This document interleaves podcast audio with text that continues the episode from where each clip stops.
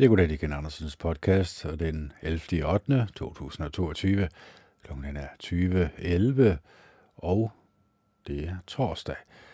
Og i dag skal vi gennemgå øh, nogle af de sidste sider i Lær at aflæse andre og forudse deres adfærd. Den har vi jo egentlig gennemgået nu i øh, rigtig mange podcast. Og den handler meget om øh, menneskelig opførsel. Det er jo ikke sådan, at jeg øh, opfordrer til, at man skal bruge de her teknikker til sin egen fordel. Øh, fordi vi skal ligesom også have øh, det kristne sind med i det her. Øh, forstået på den måde, at man selvfølgelig ikke prøver at narre andre mennesker og prøver at øh, bedrage dem, eller prøver at føre dem et sted hen, hvor de ikke øh, selv ønsker at være mentalt eller følelsesmæssigt, øh, for egen fordels skyld. Så derfor er de her teknikker jo egentlig kun en øh, vejledning. Det jo, skulle jo gerne være sådan, at øh, den menneskelige oplevelse, livet, øh, det her liv, vi nu lever, øh, skulle være så godt og så rart som overhovedet muligt. Det skulle gerne være sådan, at vi møder nogle gode og rare mennesker i vores liv. Mennesker, vi kan stole på. Mennesker, som elsker os. Og mennesker, som vil os det bedste. Og det lyder jo godt, når man siger det højt, men er det så sådan nogle mennesker, vi møder? Altså, jeg kan jo kun tale for mit eget vedkommende. Alle de mennesker, jeg har mødt op øh, igennem hele mit liv, har været, tror jeg, gode og rare mennesker. Men igen, vi ved jo ikke helt 100% hvad mennesker de indeholder dybest inderst inde. Det er jo kun øh, Jehova Gud, den almægtige skaberen af universet, som øh, i sidste instans ved øh, og kender vores inderste tanker og følelser og ved vores bevæggrunde. Fordi vi kan jo, øh, eller jeg kan egentlig analysere mig frem til, hvad jeg selv gør forkert. Øh, jeg kan selv øh, se ind i mig selv, når jeg begynder at trække i en retning, som jeg ved, øh, Jehova Gud han ikke bryder sig om. Men jeg kan også på en eller anden måde narre mig selv til at tro, at han tager det ikke så tungt. Øh, det er ikke sådan noget, han ser så alvorligt på, som jeg inderst inde godt ved, han gør. Og det har noget at gøre med den øh, menneskelige natur. Når man læser i Bibelen fra den ene ende til den anden, så kan man se, at øh, mennesker de bliver fristet gang på gang. Øh, mennesker de falder i øh, unåde hos Jehova Gud. De følger en anden sti end den, der er anvist eller anlagt. Og, øh, og så går det galt. Og det er jo nedskrevet til vores belæring, til at vi skal undgå de her faldgrupper. hvad, hvad faldgrupper kunne det så være? Jamen, når vi interagerer med, med hinanden, jamen, så kan vi jo blive udsat for nogen, som, øh, som ikke har rent men i posen, som måske øh, taler med to tunger, og øh, når man så først er blevet taget med næsen eller narret, så føler man jo sig egentlig forrådt. Så er det måske endda næsten, selvom man godt ved, at det inderst ikke er sandt, hele menneskeheden, der er forrådt en. Så alle de andre mennesker, man møder, som man ikke kender, øh, der har man ligesom en øh, fordom, man har fået. Fordi man har haft den her oplevelse, den her dårlige oplevelse med et menneske. Og hvis man er et rationelt menneske, så ved man jo godt inderst inde, at øh, sådan hænger verden selvfølgelig ikke sammen. Men er der nogle overordnede ting, som vi kan øh, generalisere øh, hos os mennesker? Ja, altså vi er jo alle sammen mere eller mindre koblet op på, hvad kan vi kalde det, The Matrix. Øhm, når man tager og kigger ud over hele verden og ser øh, Øh, på nyhedsstrømmen, øh, ser de, hvad kan man sige, emner, som der bliver talt om i alle lande på hele jorden, øh, så vil man kunne se, at det er mange gange de samme emner, der bliver talt om.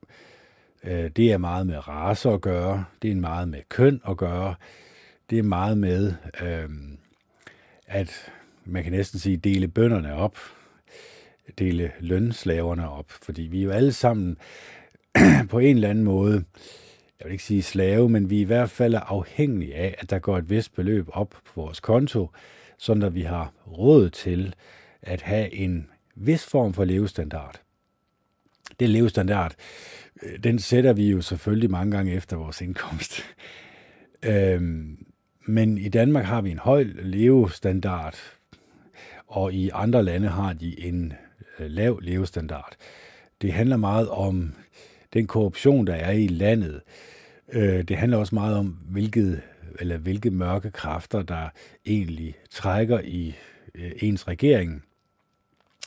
Og det er selvfølgelig klart, at der er ikke nogen, der tænker, at der er nogen, der øh, trækker i trådene i den danske regering, eller hvad?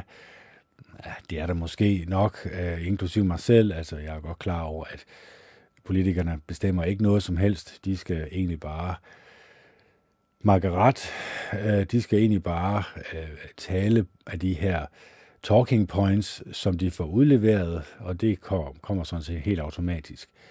Og så kan man jo så, når man lytter til et program som øh, Tsunami, høre, at når der så er en politiker inde, jamen så låser vedkommende fuldstændig fast. Vedkommende er ikke interesseret i at have lidt sjov, øh, eller hvad kan man sige, vedkommende er utrolig påpasselig med at sige noget forkert, sige noget, der kan blive brugt imod vedkommende, og så virker vedkommende meget sådan, kold og kynisk og beregnende er det måske meget sagt, men når man kommer ind i det her politik, jamen, øh, jeg kan jo se på mange måder, hvordan det forandrer mennesker. Og det er ikke til det bedre, desværre. og det er jo klart, øh, de sociale medier, Facebook, Twitter, Instagram, hjælper heller ikke med på det, fordi det er næsten altid, eller i rigtig mange tilfælde i hvert fald, så er det de her negative kommentarer fra negative mennesker, øh, som har noget negativt at sige. Øh, og de påvirker selvfølgelig en øh, stemning i de mennesker, som det går ud over. Og i særdeleshed, hvis det er en politiker, jamen så vil vedkommende selvfølgelig lukke af. Så vil vedkommende jo ikke øh, deltage i øh, et sted, hvor vedkommende bliver svinet til. Og man kan sige, det er jo egentlig også et tilfælde af, at hunden den gør op af det forkerte træ. Øh, og det er det der med, at jeg har jo prøvet at forklare jer nu i 15, 16, 17, er ved ikke mange, jeg har lavet, 16, 1500 podcast, skal vi ikke bare sige det? Øh, næsten 1500 i hvert fald. Både på engelsk og på dansk. Hvordan jeg mener, at øh, øh, verdenssamfundet hænger sammen. Hvordan øh, vi bliver styret af nogle onde kræfter. Jeg har også bevist det ud fra Bibelen af, at øh, hele verden ligger i den ondes magt, og de steder, hvor øh, de her mennesker de samles for at tilbede ondskaben, jamen der får de selvfølgelig også magt fra ondskaben. Men det er jo klart, at de kan jo ikke gå ud og sige, at nu gør vi sådan og sådan, hvis mennesker de kan se, at det er ondskab, de bliver udsat for. Så derfor bruger de selvfølgelig en undskyldning.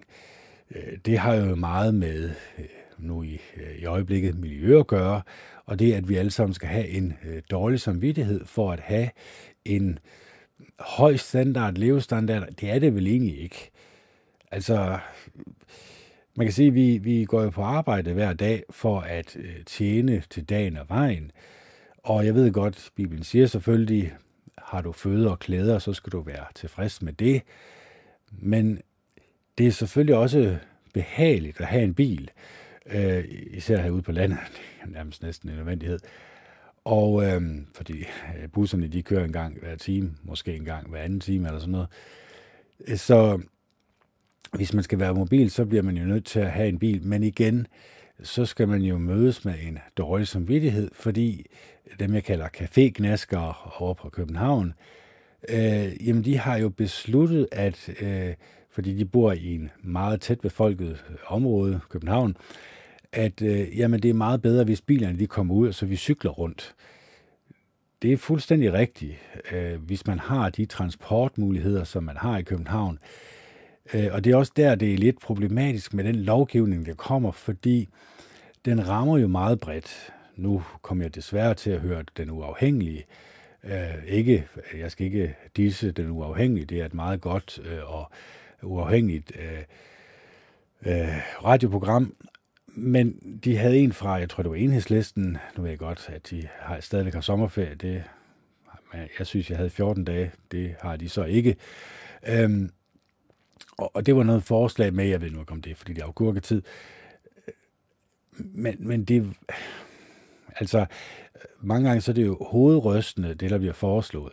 Øh, det var simpelthen et øh, pas for at have kæledyr. Øh, jeg tror faktisk, der er noget, der dæmmer. Jeg tror faktisk, de har foreslået det før, for ligesom at lave lidt sjov og fis i bladen. Men, eller om det er april snart, det ved jeg heller ikke. Jeg synes ikke, vi er i april. Men at alle mennesker, der har kæledyr, skal have et øh, kørekort til øh, deres kæledyr, fordi der er jo selvfølgelig været nogle sager med misrygt og vandrygt.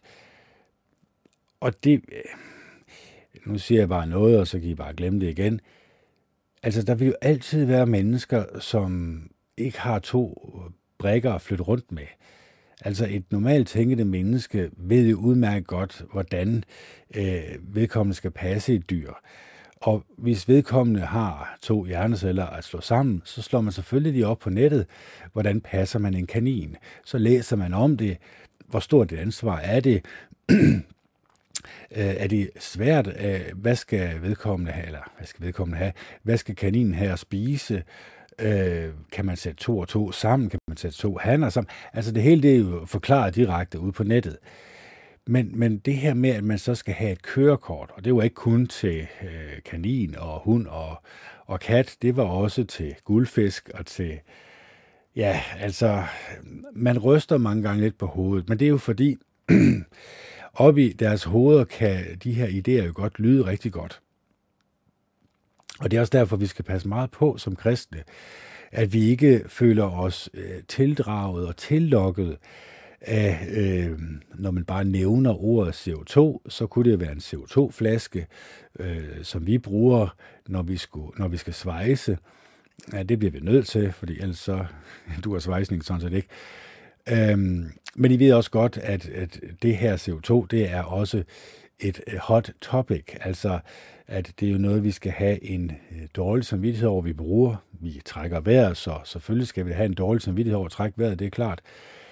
Og øhm, er det så en, eller er det så et svindelnummer, kan man spørge sig selv om. Fordi det er det, som mennesker de helst ikke vil acceptere. De vil helst ikke acceptere, at der er mennesker, kolde og kyniske, som prøver at øh, narre og bedrage og lokke. Og hvad er endresultatet, eller hvad kunne planen være, hvis man sådan tænker lidt øh, to skridt længere frem?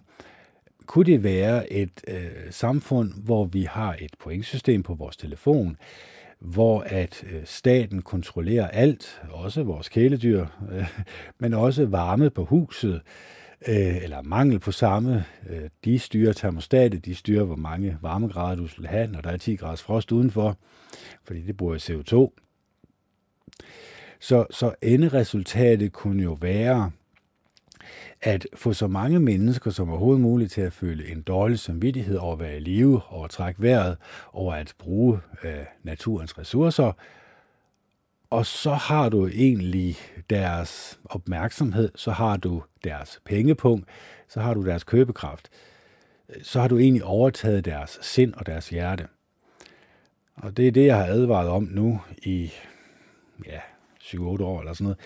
At man skal være meget opmærksom på, hvad man putter ind gennem øjnene og ørerne. Man skal være meget opmærksom på, at det er ikke alle mennesker i verden, som vil ind det bedste.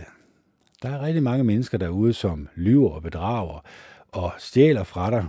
Altså det største eksemplar, det er jo selvfølgelig vores øh, egen regering og staten, som tager omkring 70-80 procent, alt efter hvilke afgifter man vælger at fokusere på, og momsen selvfølgelig også, og skatten, ikke også. Øhm, det er jo lidt sjovt, at i et land, hvor at de tager 40-50 procent af vores løn plus arbejdsmarkedsbidrag, fordi vi skal selvfølgelig også betale for at være på arbejdsmarkedet, det giver meget godt mening, godt ikke? Hold op ja. Øhm, så, så det giver jo ikke, altså, ja, det, det lyder også lidt skørt, da det kommer ud af munden på mig, at, at vi egentlig har tilladt, øh, ja, det var det, som jeg var inde på tidligere med de her øh, øh, klynkerøve, altså øh, i bundestenalderen, hvor de her klynkerøve gik med mændene. De var selvfølgelig også mænd ude på marken, men de klynkede så meget, at det gad mændene ikke at høre på længere. Øh, så de smed dem ind i landsbyen, og det var det dummeste, de kunne gøre ind til kvinderne, fordi Øh, de skulle jo stadigvæk have mad, dem her klynkerøve, så derfor begyndte de stille og roligt at lave noget, som man kan egentlig kalde det underholdning, eller følelsesmæssig underholdning. Øh, de sørgede for, at når mændene de kom ind i landsbyen, jamen så havde de påduttet kvinderne øh, nogle tanker. Og de tanker, jamen altså, mænd vil jo gerne have sex med deres koner, så derfor, øh, så for at fortsætte med det, så skulle de selvfølgelig adlyde konerne i stedet for.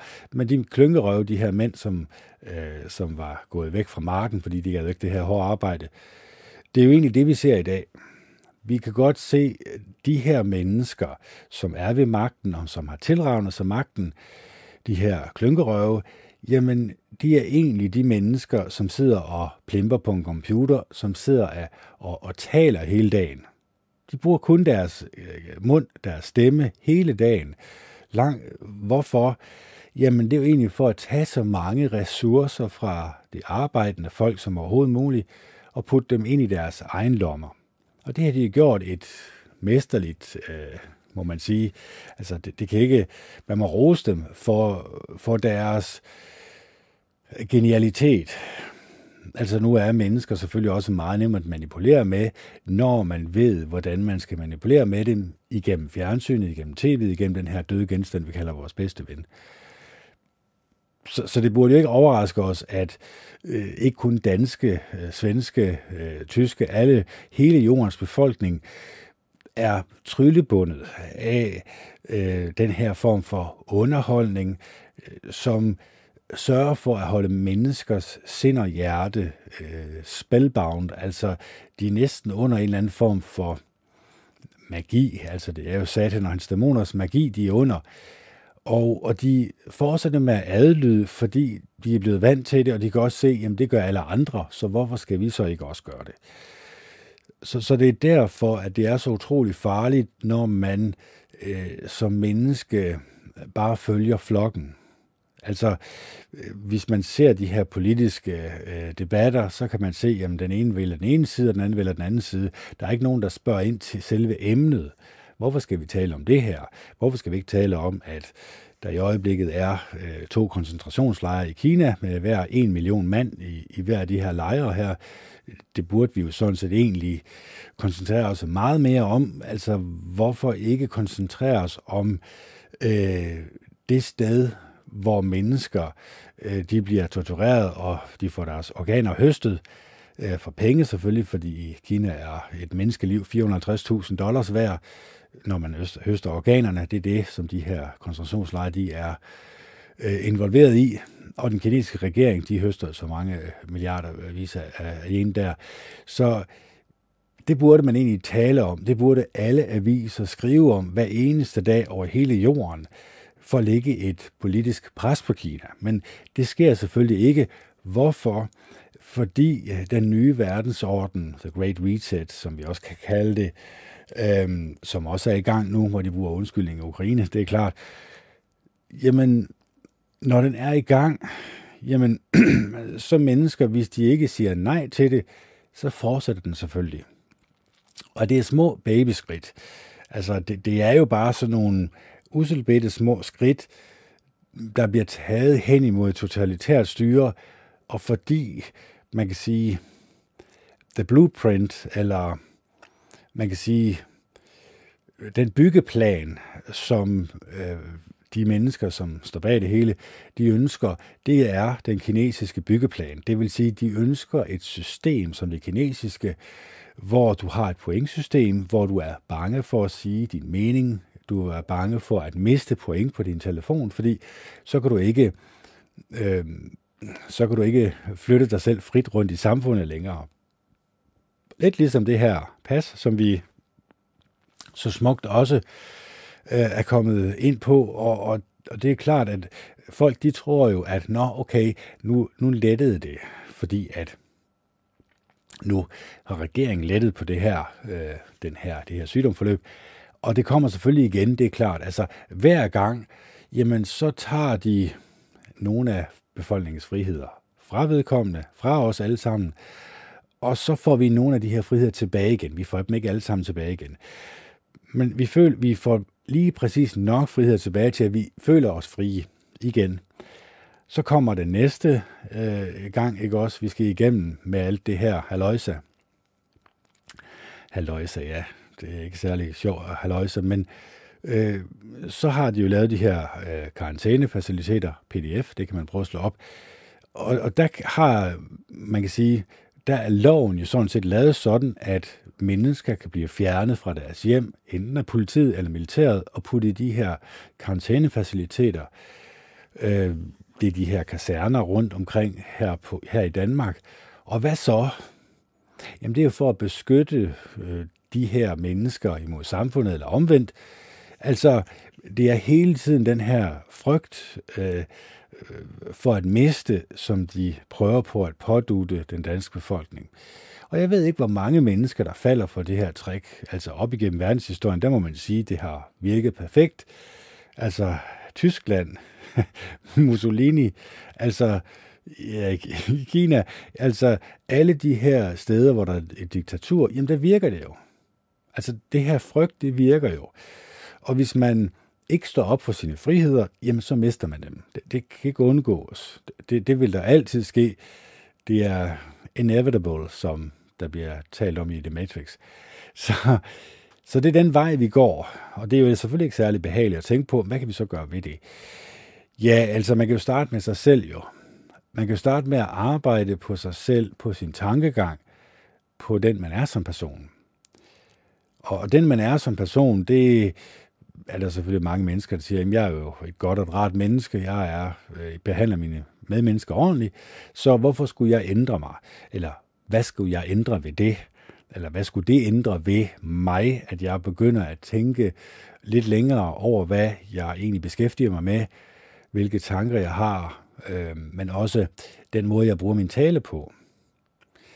Også de emner, jeg taler om. Hvad er enderesultatet, når vi taler om de her emner? Bliver jeg glad og lykkelig af det? Bliver jeg fyldt med livsglæde og får jeg et smil på læben? Eller er det lige det modsatte, der sker? Og når man så begynder at analysere sig selv på den måde, så finder man ud af, rigtig mange gange, der bliver man ikke særlig lykkelig af det. Så hvorfor egentlig beskæftige sig med det, når øh, man kan sige, den tid, vi er her, det er jo egentlig begrænset. Altså 70-80 år måske. Øh, nu skal jeg besøge en her i weekenden, regner jeg med, der er 95 år gammel. Men, men han er jo heller ikke en, der øh, danser jitterbug længere. Altså, det, det, altså, man kan sige, livskvaliteten har jo også meget med den krop, vi er udstyret med. Altså, er den vedgørlig? Kan man bevæge sig rundt? Er man sund og rask? Så, så derfor er det selvfølgelig også klart og vigtigt, at man også passer på sig selv. At man spiser sundt og varierende, øh, man får de vitaminer og mineraler, man skal bruge, man får den motion, man gerne øh, skulle have, og så... Øh, men det er også den mentale motion, fordi følelsesmæssigt, der hænger det også sammen. Hvis du er trist og lidt nede, øh, eller du taler om emner, der, der får dig til at blive ophidset, de her menneskelige følelser, øh, negative følelser, jamen så kan det ikke undgå, at øh, det har en negativ indvirkning på vores krop, og så på vores sind, og på vores humør. Og det er der ingen grund til. Altså, øh, de ting, jeg nu har talt om de sidste 20 minutter, 24 minutter, jamen, det har jeg jo talt om til hudløshed, og det gjorde mig ikke i bedre humør, øh, snart tværtimod. Så derfor, jeg kan selvfølgelig ikke lade være med at tale om det, fordi det er de ting, jeg ved, der kommer i fremtiden. Fordi mennesker, de har besluttet, at øh, sandheden kommer fra den døde genstand, vi kalder vores bedste ven, og så må vi jo så se efter, hvad der sker. Hvilken vej den her døde genstand, som vi kalder vores bedste ven, og Bibelen kalder den vilddyret og vilddyrets billede. Og de mennesker, som tilbeder vilddyrets billede, øh, eller får mærket på deres hånd eller på deres pande, øh, det er jo en form for afgudstyrkelse. Og det er også derfor, at vi skal passe meget på med, hvad vi bruger tiden på. Altså igen, jeg øh, tegner en hel del. Jeg hører selvfølgelig også på podcast, og det er klart, jeg er også udmærket godt klar over, at de her emner, som er oppe i tiden, det vil det jo altid være. Og jeg kender også resultatet af det, øh, fordi jeg ved, hvad de har planlagt for os. Jamen, så kan jeg egentlig bare se, se til fra sidelinjen af og se, når, jamen altså, øh, når de trækker i, i, i, i, i den her tråd, kan man sige, jamen så bliver der den her øh, trøje spændet op. Altså, jeg kan se fra sidelinjen, hvordan deres plan den udfolder sig i øh, befolkningen, hvordan befolkningen de reagerer akkurat lige som de ønsker, altså magteliten ønsker dem, at de skal reagere. Så, så vi er under en eller anden form for mind control. Vi er formet af de idéer, øh, som vi bliver præsenteret for i vores liv. Og mange gange så stiller vi ikke spørgsmålstegn ved det det, det hvorfor egentlig det? Jamen altså, vi har da et behageligt liv. Øh, vi kan da bevæge os frit i samfundet. Vi kan øh, tale om alle de emner, vi ønsker at tale om. Mm, ja, det kan, vi, det kan du så prøve at gøre. Se efter, hvad der sker. Øh, ja, der er sådan lidt censur. Lidt. Der er meget censur. Øh, og øh, man kan sige, at samfundet generelt favoriserer jo en bestemt form for mening i samfundet. Det er det, der bliver stillet op som en pedestal, vi skal tilbede. Og alle de meninger, der er modadrettet den her, man kan sige, pedestalmening, den, den bliver hugget ned. Altså, the nail that stands out gets hammered in, som et gammelt kinesisk ordsprog siger. Så, så det er klart, at hvis du stikker ud af samfundet, hvis du ikke øh, har den, øh, hvis du ikke har den samme mening, hvis du ikke ønsker at have den samme mening, eller hvis du ikke ønsker at diskutere ting, som er oppe i samfundet, jamen så bliver du jo latterliggjort. Så bliver du set ned på. Jeg har lagt mærke til rigtig mange gange, øh, det er faktisk næsten 99,9 procent, det kan man jo selv prøve at lægge mærke til, når øh, der bliver talt om miljø i øh, hvad hedder det, øh, i radio eller tv, så prøv at lægge mærke til, hvordan det ene hold, som tror, de står på videnskabens side, de egentlig taler meget, meget dårligt om mennesker, som ikke tror på videnskaben, øh, som ikke øh, tror på det her narrativ, som, øh, som de gerne vil have, vi skal tro på så bliver de latterliggjort, så bliver de kaldt navne, så bliver de kaldt, øh, ja, lad os sige idiot, men de bliver i hvert fald kaldt nogle ukvemsord. Så prøv at lægge mærke til, hvilken side der egentlig bruger ukvemsord.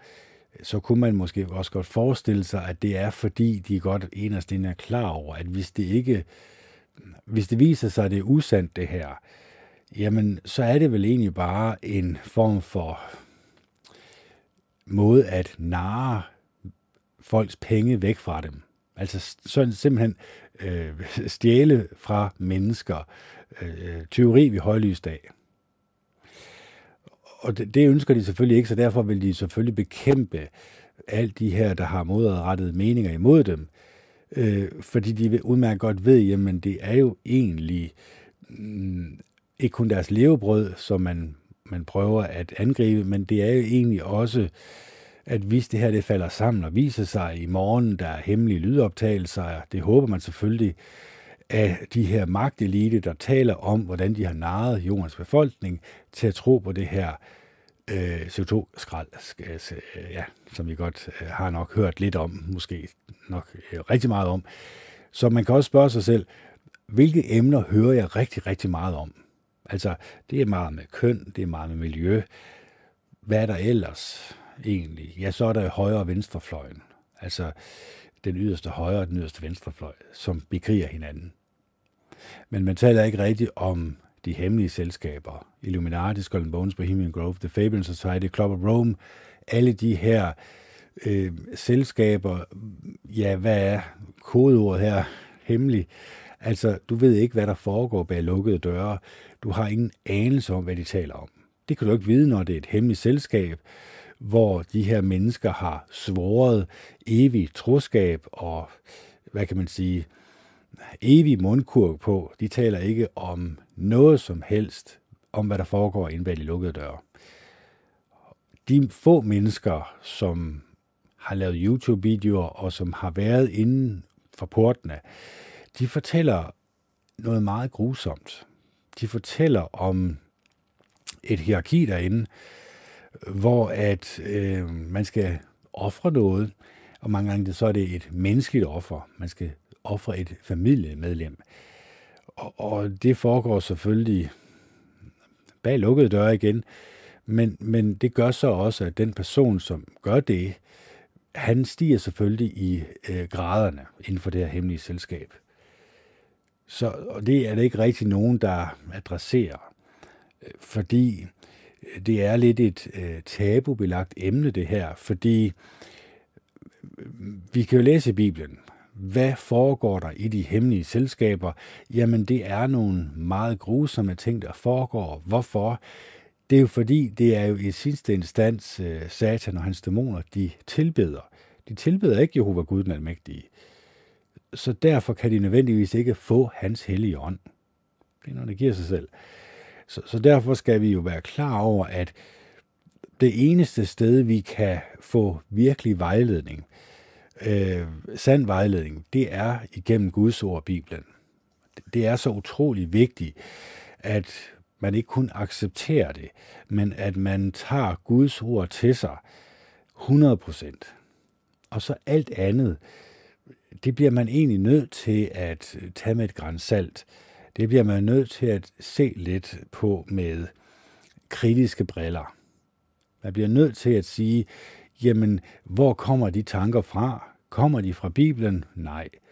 Okay, hvor kommer de så fra? De kommer fra Guds store modstander, Satan og hans dæmoner. Så, så derfor er det utrolig vigtigt, at man selv øh, som menneske tager en fast beslutning om, hvad ønsker jeg at putte ind gennem øjnene og ørerne, og hvad ønsker jeg at sortere fra. Fordi det har jo en vis påvirkning på vores humør. Altså voldelige computerspil og voldelige film og film, som portrætterer menneskers dårlige og negative egenskaber, som noget, vi lader os underholde med. De er sociale medier, Facebook, Twitter, Instagram, pornografi, løgn, det her med at bedrage andre mennesker, det er, det er de negative menneskelige egenskaber og følelser, som der bliver arbejdet med. Kunne de godt tænke sig, at det ikke er noget, som Jehova Gud han ønsker, at vi mennesker skal beskæftige os med. Hvis han ønsker os mennesker at være øh, fuldkommende mennesker, og, og han er kærligheden, det står der direkte i Bibelen, jamen så bliver vi jo også som mennesker nødt til at tage skeen i egen hånd og sige, jeg bestemmer selv, hvor jeg spiser hen. Og jeg spiser fra Bibelen, så der er ingen grund til at spise andre steder. Fordi den her næste kærlige foranstaltning, som Jehova Gud han har installeret for os mennesker, den kan alle mennesker benytte sig af. De kan gå ind på jw.org, downloade Bibelen, og så kan de selv begynde at læse i Bibelen og prøve at selv danne sig en mening om det. Og så når de har gjort det, så kan de jo prøve at se, hvor mange af de her meninger stemmer overens med, øh, i, altså Jehovas vidner for eksempel, eller mormonerne, eller nogle af de andre 700 religioner, der er inden for kristendommen. Så kan man prøve at se, om der er nogle, øh, nogle steder, det passer bedre end en andre. Og, og det er selvfølgelig klart, at mange vil konkludere, at det er jo inden for Jehovas vidner. Det, det vil jeg jo nok også gøre. Problemet er bare, at jeg kan ikke rigtig, jeg kan ikke rigtig se, desværre, at den organisation bliver styret af Jehova Gud den Almægtige. Hvis jeg kunne det, så ville jeg selvfølgelig stadigvæk være et af Jehovas vidner, det er da klart. Men, men jeg kan ligesom se, at øh, nu fik de under den sidste krise, kan vi kalde det, det sidste sygdom, øh, der blev de opfordret øh, på det kraftigste fra det styrende råd, og det styrende råd bliver betragtet af Jehovas vidner som det absolut direkte, nærmest direkte organ, som Jehova Gud han åbenbarer sin vilje igennem. Og de sagde, fordi der ikke har været indberettet nogen øh, bivirkninger, jamen så vil de anbefale, at øh, alle, eller i hvert fald dem, der kunne, øh, fik de her skud her, øh, øh, fik den her væske øh, indenbords. Og øh, hvad bliver resultatet af det? Fordi man kan spørge sig selv, den væske, kommer den fra øh, Jehovas vidner? Kommer den øh, fra mennesker, som tilbeder Jehova Gud den Almægtige? Nej, det gør det ikke. Jamen, mennesker ude i verden, ønsker de ikke det bedste for vores medmennesker? Ønsker de ikke at helbrede? Ønsker de ikke, at mennesker skal have det godt rart? Der vil jeg jo desværre konkludere, at svaret er nej. Det ønsker de ikke. Øh, fordi øh, penge, magt og øh, man kan næsten sige grådighed, det gør, at øh, de her multinationale selskaber, de går ind, og så dikterer de igennem de politikere, som de har købt, de institutioner, som de har købt, også de her sundhedsorganisationer, som de har købt, de dikterer over for befolkningen igennem propaganda, øh, hvad kan man sige, de prøver egentlig at få kontrol over din krop. Og, og mennesker, der prøver at få kontrol over din krop, dem kan jeg ikke rigtig se noget godt i overhovedet. Og det kan Jehova Gud heller ikke. Så derfor tror jeg ikke, at Jehovas vidner, altså organisation, øh, er styret af Jehova Gud den Almægtige. Desværre, jeg vil ønske, at jeg troede anderledes, fordi det kunne da være rart nok at være et medlem af et broderselskab eller broderskab med over 8, ja, det er nok nærmest 9 millioner øh, vidner over hele jorden. De tænker alle sammen det samme, de får alle sammen en åndelige føde fra de styrende råd, men jeg kan ikke, jeg kan ikke rigtig se Jehova Gud i organisationen, desværre. Jo, selvfølgelig er der noget næstekærlig litteratur, som hvis man følger det som øh, gift, øh, gifte folk, jamen så vil det jo selvfølgelig hjælpe på ægteskabet, det er klart. Øh, så, så jo, der er der rigtig mange gavnlige ting. Også øh, øh de unge mennesker bliver vejledet til at holde sig fra dårligt selskab, som ødelægger gode vaner. De bliver opfordret til at holde sig fra vilde abefester.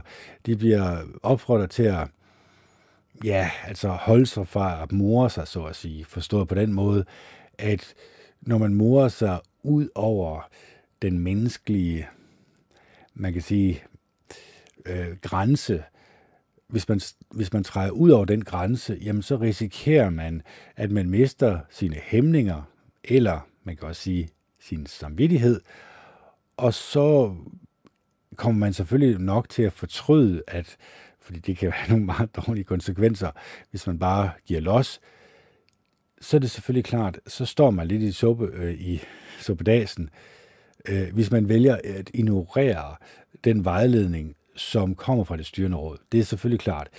Så, så organisationen har en meget høj moral, fuldstændig rigtig, men de ser for meget på verden efter vejledning.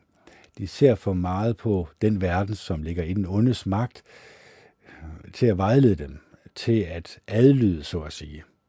Det er rigtigt, vi skal adlyde de øh, højere instanser, altså regeringen og, og, og myndighederne, men vi skal heller ikke tabe vores hoved øh, i den proces.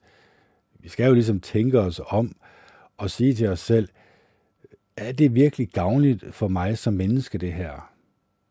Altså at spise sundt, at motionere, at få noget frisk luft, og lade være med at beskæftige sig med deprimerende ting.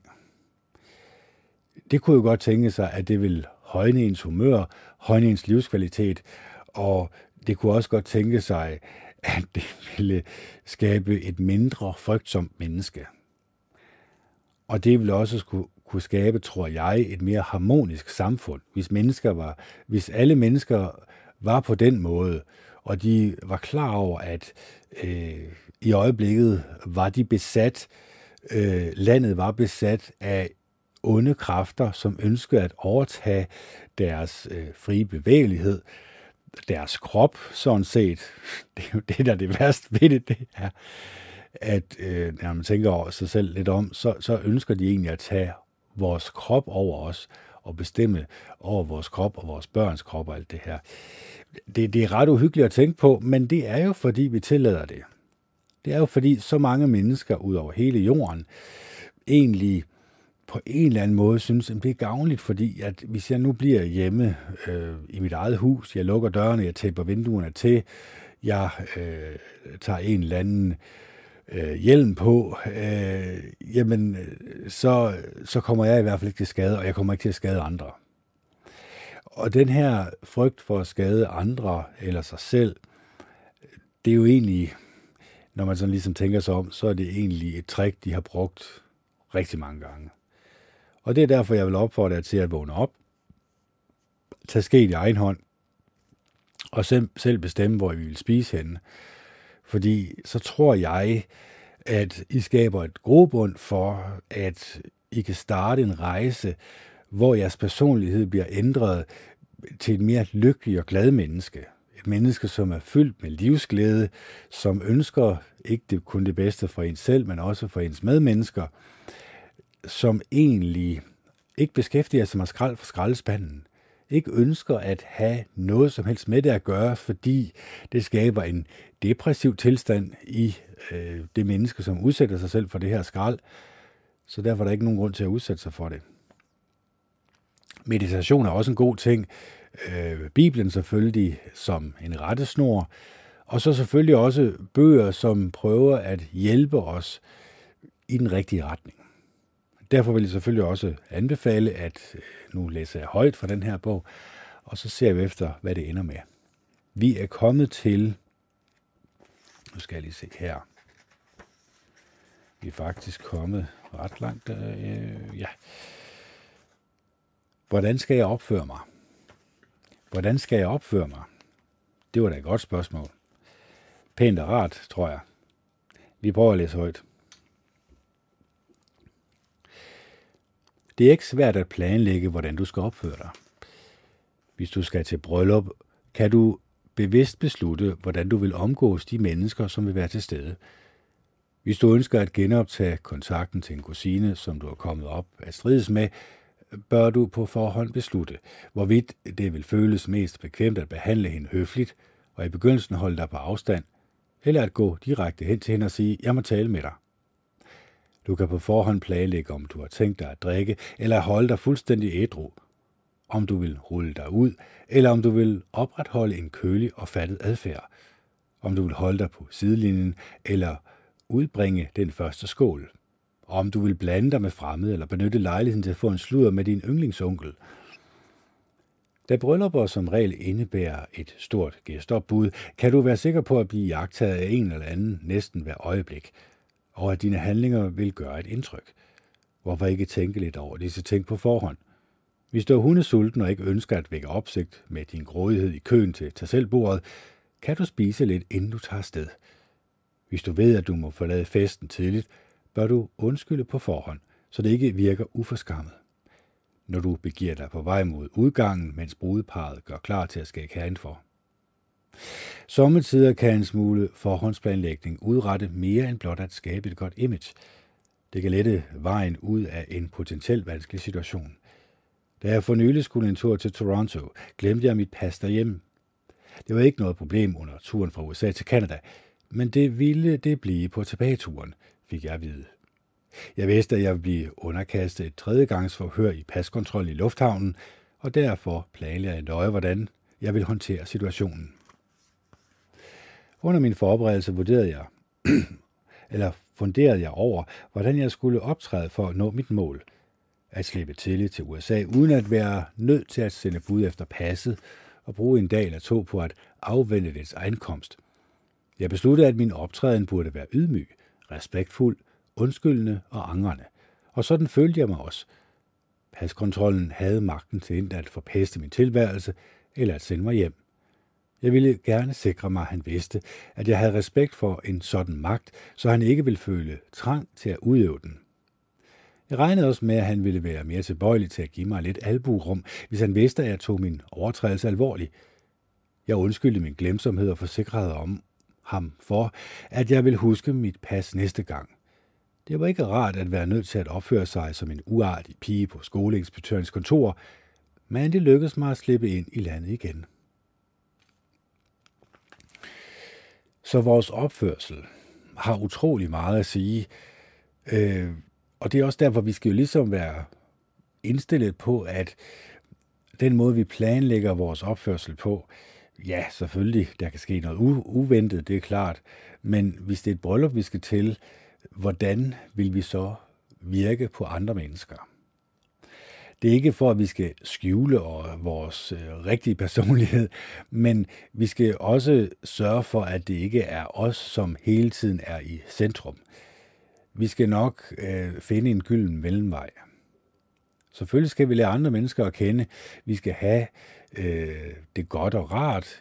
Nu er det så tale om et bryllup. Men vi skal selvfølgelig ikke tage opmærksomheden væk øh, fra brudeparet, fordi det er jo egentlig brudeparets dag. Det er jo ikke min dag eller nogen af de andre gæsters dag. Det er jo egentlig deres lykkelige dag, som egentlig godt kan blive ødelagt en lille smule, hvis man prøver at være øh, centrum ved festen. Hvis man prøver at øh, lave den der, her prøv lige at se, alle, alle se på mig lige nu. Nu har jeg en historie, en spændende historie at fortælle. Øh, det er nok ikke det rigtige tidspunkt. Der kunne det jo godt være, at man skulle tænke sig nøje om, hvordan man opførte sig. Så det er jo bare et godt råd her. Vi prøver at se efter, hvad vi skal sige. Der står her. Hvad skal jeg sige? Folk kan bedst danne sig et indtryk af dig via det talte ord. De lytter til det, som du siger, og de tager det sædvanligvis for pålydende. I særdeleshed bliver de ikke, eller hvis de ikke er opmærksomme på de mange teknikker til aflæsning af andre mennesker. De ord, som kommer over dine læber, er således af afgørende betydning, hvad enten du taler til en enkelt person eller til tusind. Du må ikke buse ud med det, som tilfældigvis falder dig ind i det pågældende øjeblik, for blot at fortryde det på et senere tidspunkt. For kort siden, tid siden deltog jeg i et, seminar, et symposium sammen med flere end 100 advokater fra Los Angeles. Der var både mænd og kvinder af alle raser og nationaliteter. Det eneste, de havde til fælles, var deres profession. Under en af præsentationerne fremsatte taleren en åbenlyst diskriminerende bemærkning om immigranter. Jeg kunne mærke, at luften stod stille, mens han talte. Jeg er sikker på, at han havde givet sin højre arm for at kunne udvæske det øjeblik. Det er de færreste fejltrin, der er af så offentlig eller katastrofal en karakter, men vi har alle sammen prøvet noget lignende. Der findes ingen måde, hvorpå du kan sikre dig, at du ikke kommer til at tale over dig. Men det er mindre sandsynligt, at det vil ske, hvis du på forhånd tænker over, hvad du vil sige. Især hvis du skal tale med fremmede mennesker. Inden du bevæger dig ud i en situation, hvor du kommer til at tale med andre mennesker, som du ikke kender særlig godt, bør du kort overveje følgende. Hvad ved jeg om deres baggrund? Vil jeg komme til at sige noget, der måske vil blive opfattet som stødende eller kontroversielt? Kan jeg formulere mig på en fornuftbegrundet og taktfuld måde, i, i fald jeg må bringe kontroversielle emner på banen? Er jeg sikker på, at jeg ønsker at bringe disse emner på banen over for disse mennesker? Hvad er de mulige reaktioner på det, som jeg har at sige, og har jeg udarbejdet nogle svar på disse reaktioner? Disse spørgsmål kan med nogle få modifikationer anvendes under en hvilken som helst samtale. Send under en samtale med en god ven. I de tilfælde, hvor du har været for frembrusende, eller hvor du har fremsat en stødende eller pinlig bemærkning, vil du næsten altid genkalde dig situationen og forestille dig, hvordan du, vil, du ville ønske, at du havde håndteret den. Det er som regel ikke, der er som regel ikke noget i vejen for, at du på forhånd kan øve dig på samtalen. Tænk over, hvad du gerne vil sige, og hvordan du gerne vil sige det, inden du siger noget, som du senere kommer til at fortryde. Så her skal vi tænke meget over, hvordan vi taler. Vi skal også tænke over, hvis det er et kontroversielt emne, vi tager op, øh, har vi et svar til det modargument, som kommer, eller til den reaktion, som kommer.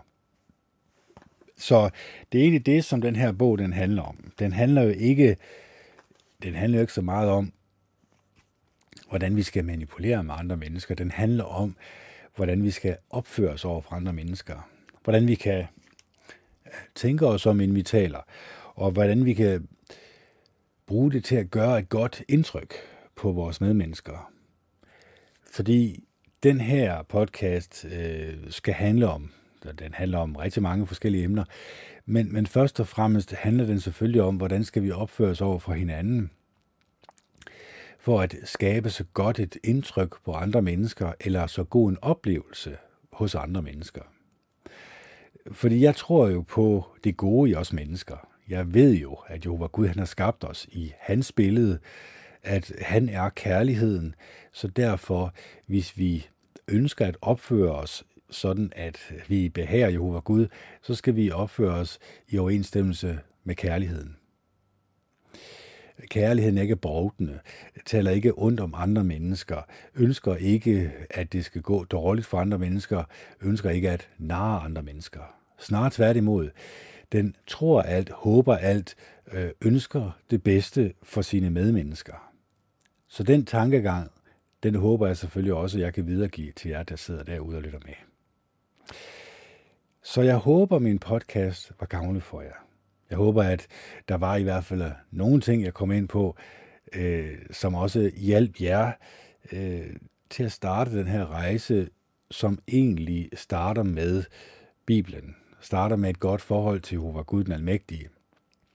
Starter med, at vi egentlig spørger os selv, jamen, kunne det tænke sig, at ved at ændre min livsstil til det bedre, eller til i hvert fald til at glæde Jehova Gud den Almægtige, det vil altid være en bedre livsstil, at jeg så kan få et mere lykkeligt liv, et mere opløftende liv.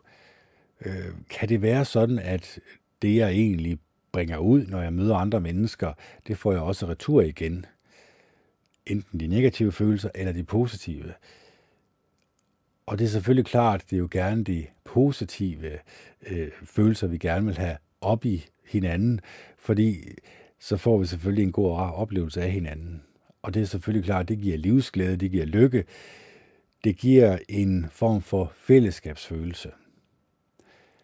Så det er derfor, at min podcast handler meget om øh, de negative menneskelige egenskaber og følelser kontra de positive menneskelige egenskaber og følelser, og hvordan vi holder os fri øh, fra de negative menneskelige følelser og egenskaber, og vi også holder os især fra, øh, øh, man kan sige, det, der trækker os derhen imod. Og det er jo det, vi putter ind gennem øjnene og ørerne, igennem den døde genstand, vi kalder vores bedste ven, skærmen. Så hold jer fra den. Hold jer til Bibelen, og hold jer til at bede til Jehova Gud den Almægtige i Jesu Kristi navn. Så vil jeg garantere for, at når ham, der har skabt, det er jo ham, der har skabt os alle sammen, igennem ægget og selvsiden, kan man sige. Altså, vi stammer jo alle sammen fra det æg en sædcelle, som stammer fra det æg en sædcelle, som stammer fra det æg en sædcelle, og så videre, og så videre. Det vil sige, at vi stammer fra noget, der kunne placeres på toppen af knapnålshovedet. Det kunne så også placeres på toppen af knapnålshovedet, det er vores far og vores mor. Det kunne så også placeres på toppen af knapnålshovedet, det er vores bedstefar og bedstemor, og så videre, og så videre. Og det har jeg jo indset for mange år siden, at det er rimelig intelligent lavet. Derfor er der selvfølgelig også en intelligent skaber bag. Han ønsker os det bedste, men vi skal selv være villige til at ændre vores liv, vores personlighed, den måde vi tænker på, og de ting, vi putter ind gennem øjnene og ørerne, øh, sådan at vi kan behage ham, sådan at vi kan komme tæt på ham, sådan at vi kan elske Jehova Gud hele vores hjerte, sjæl og styrke, og vores næste som os selv. Så det her det er Ken Andersen, der signer off. Ja, jeg håber, I elsker hinanden og går og hinanden. Og så håber jeg selvfølgelig også, at vi lyttes øh, til igen her i den engelske podcast, som håber kommer i morgen. Det er det i hvert fald Kent Andersen, der signer off. Det er den 11. 8. 2022. kl. er 21.05. Og det er torsdag. Hej hej.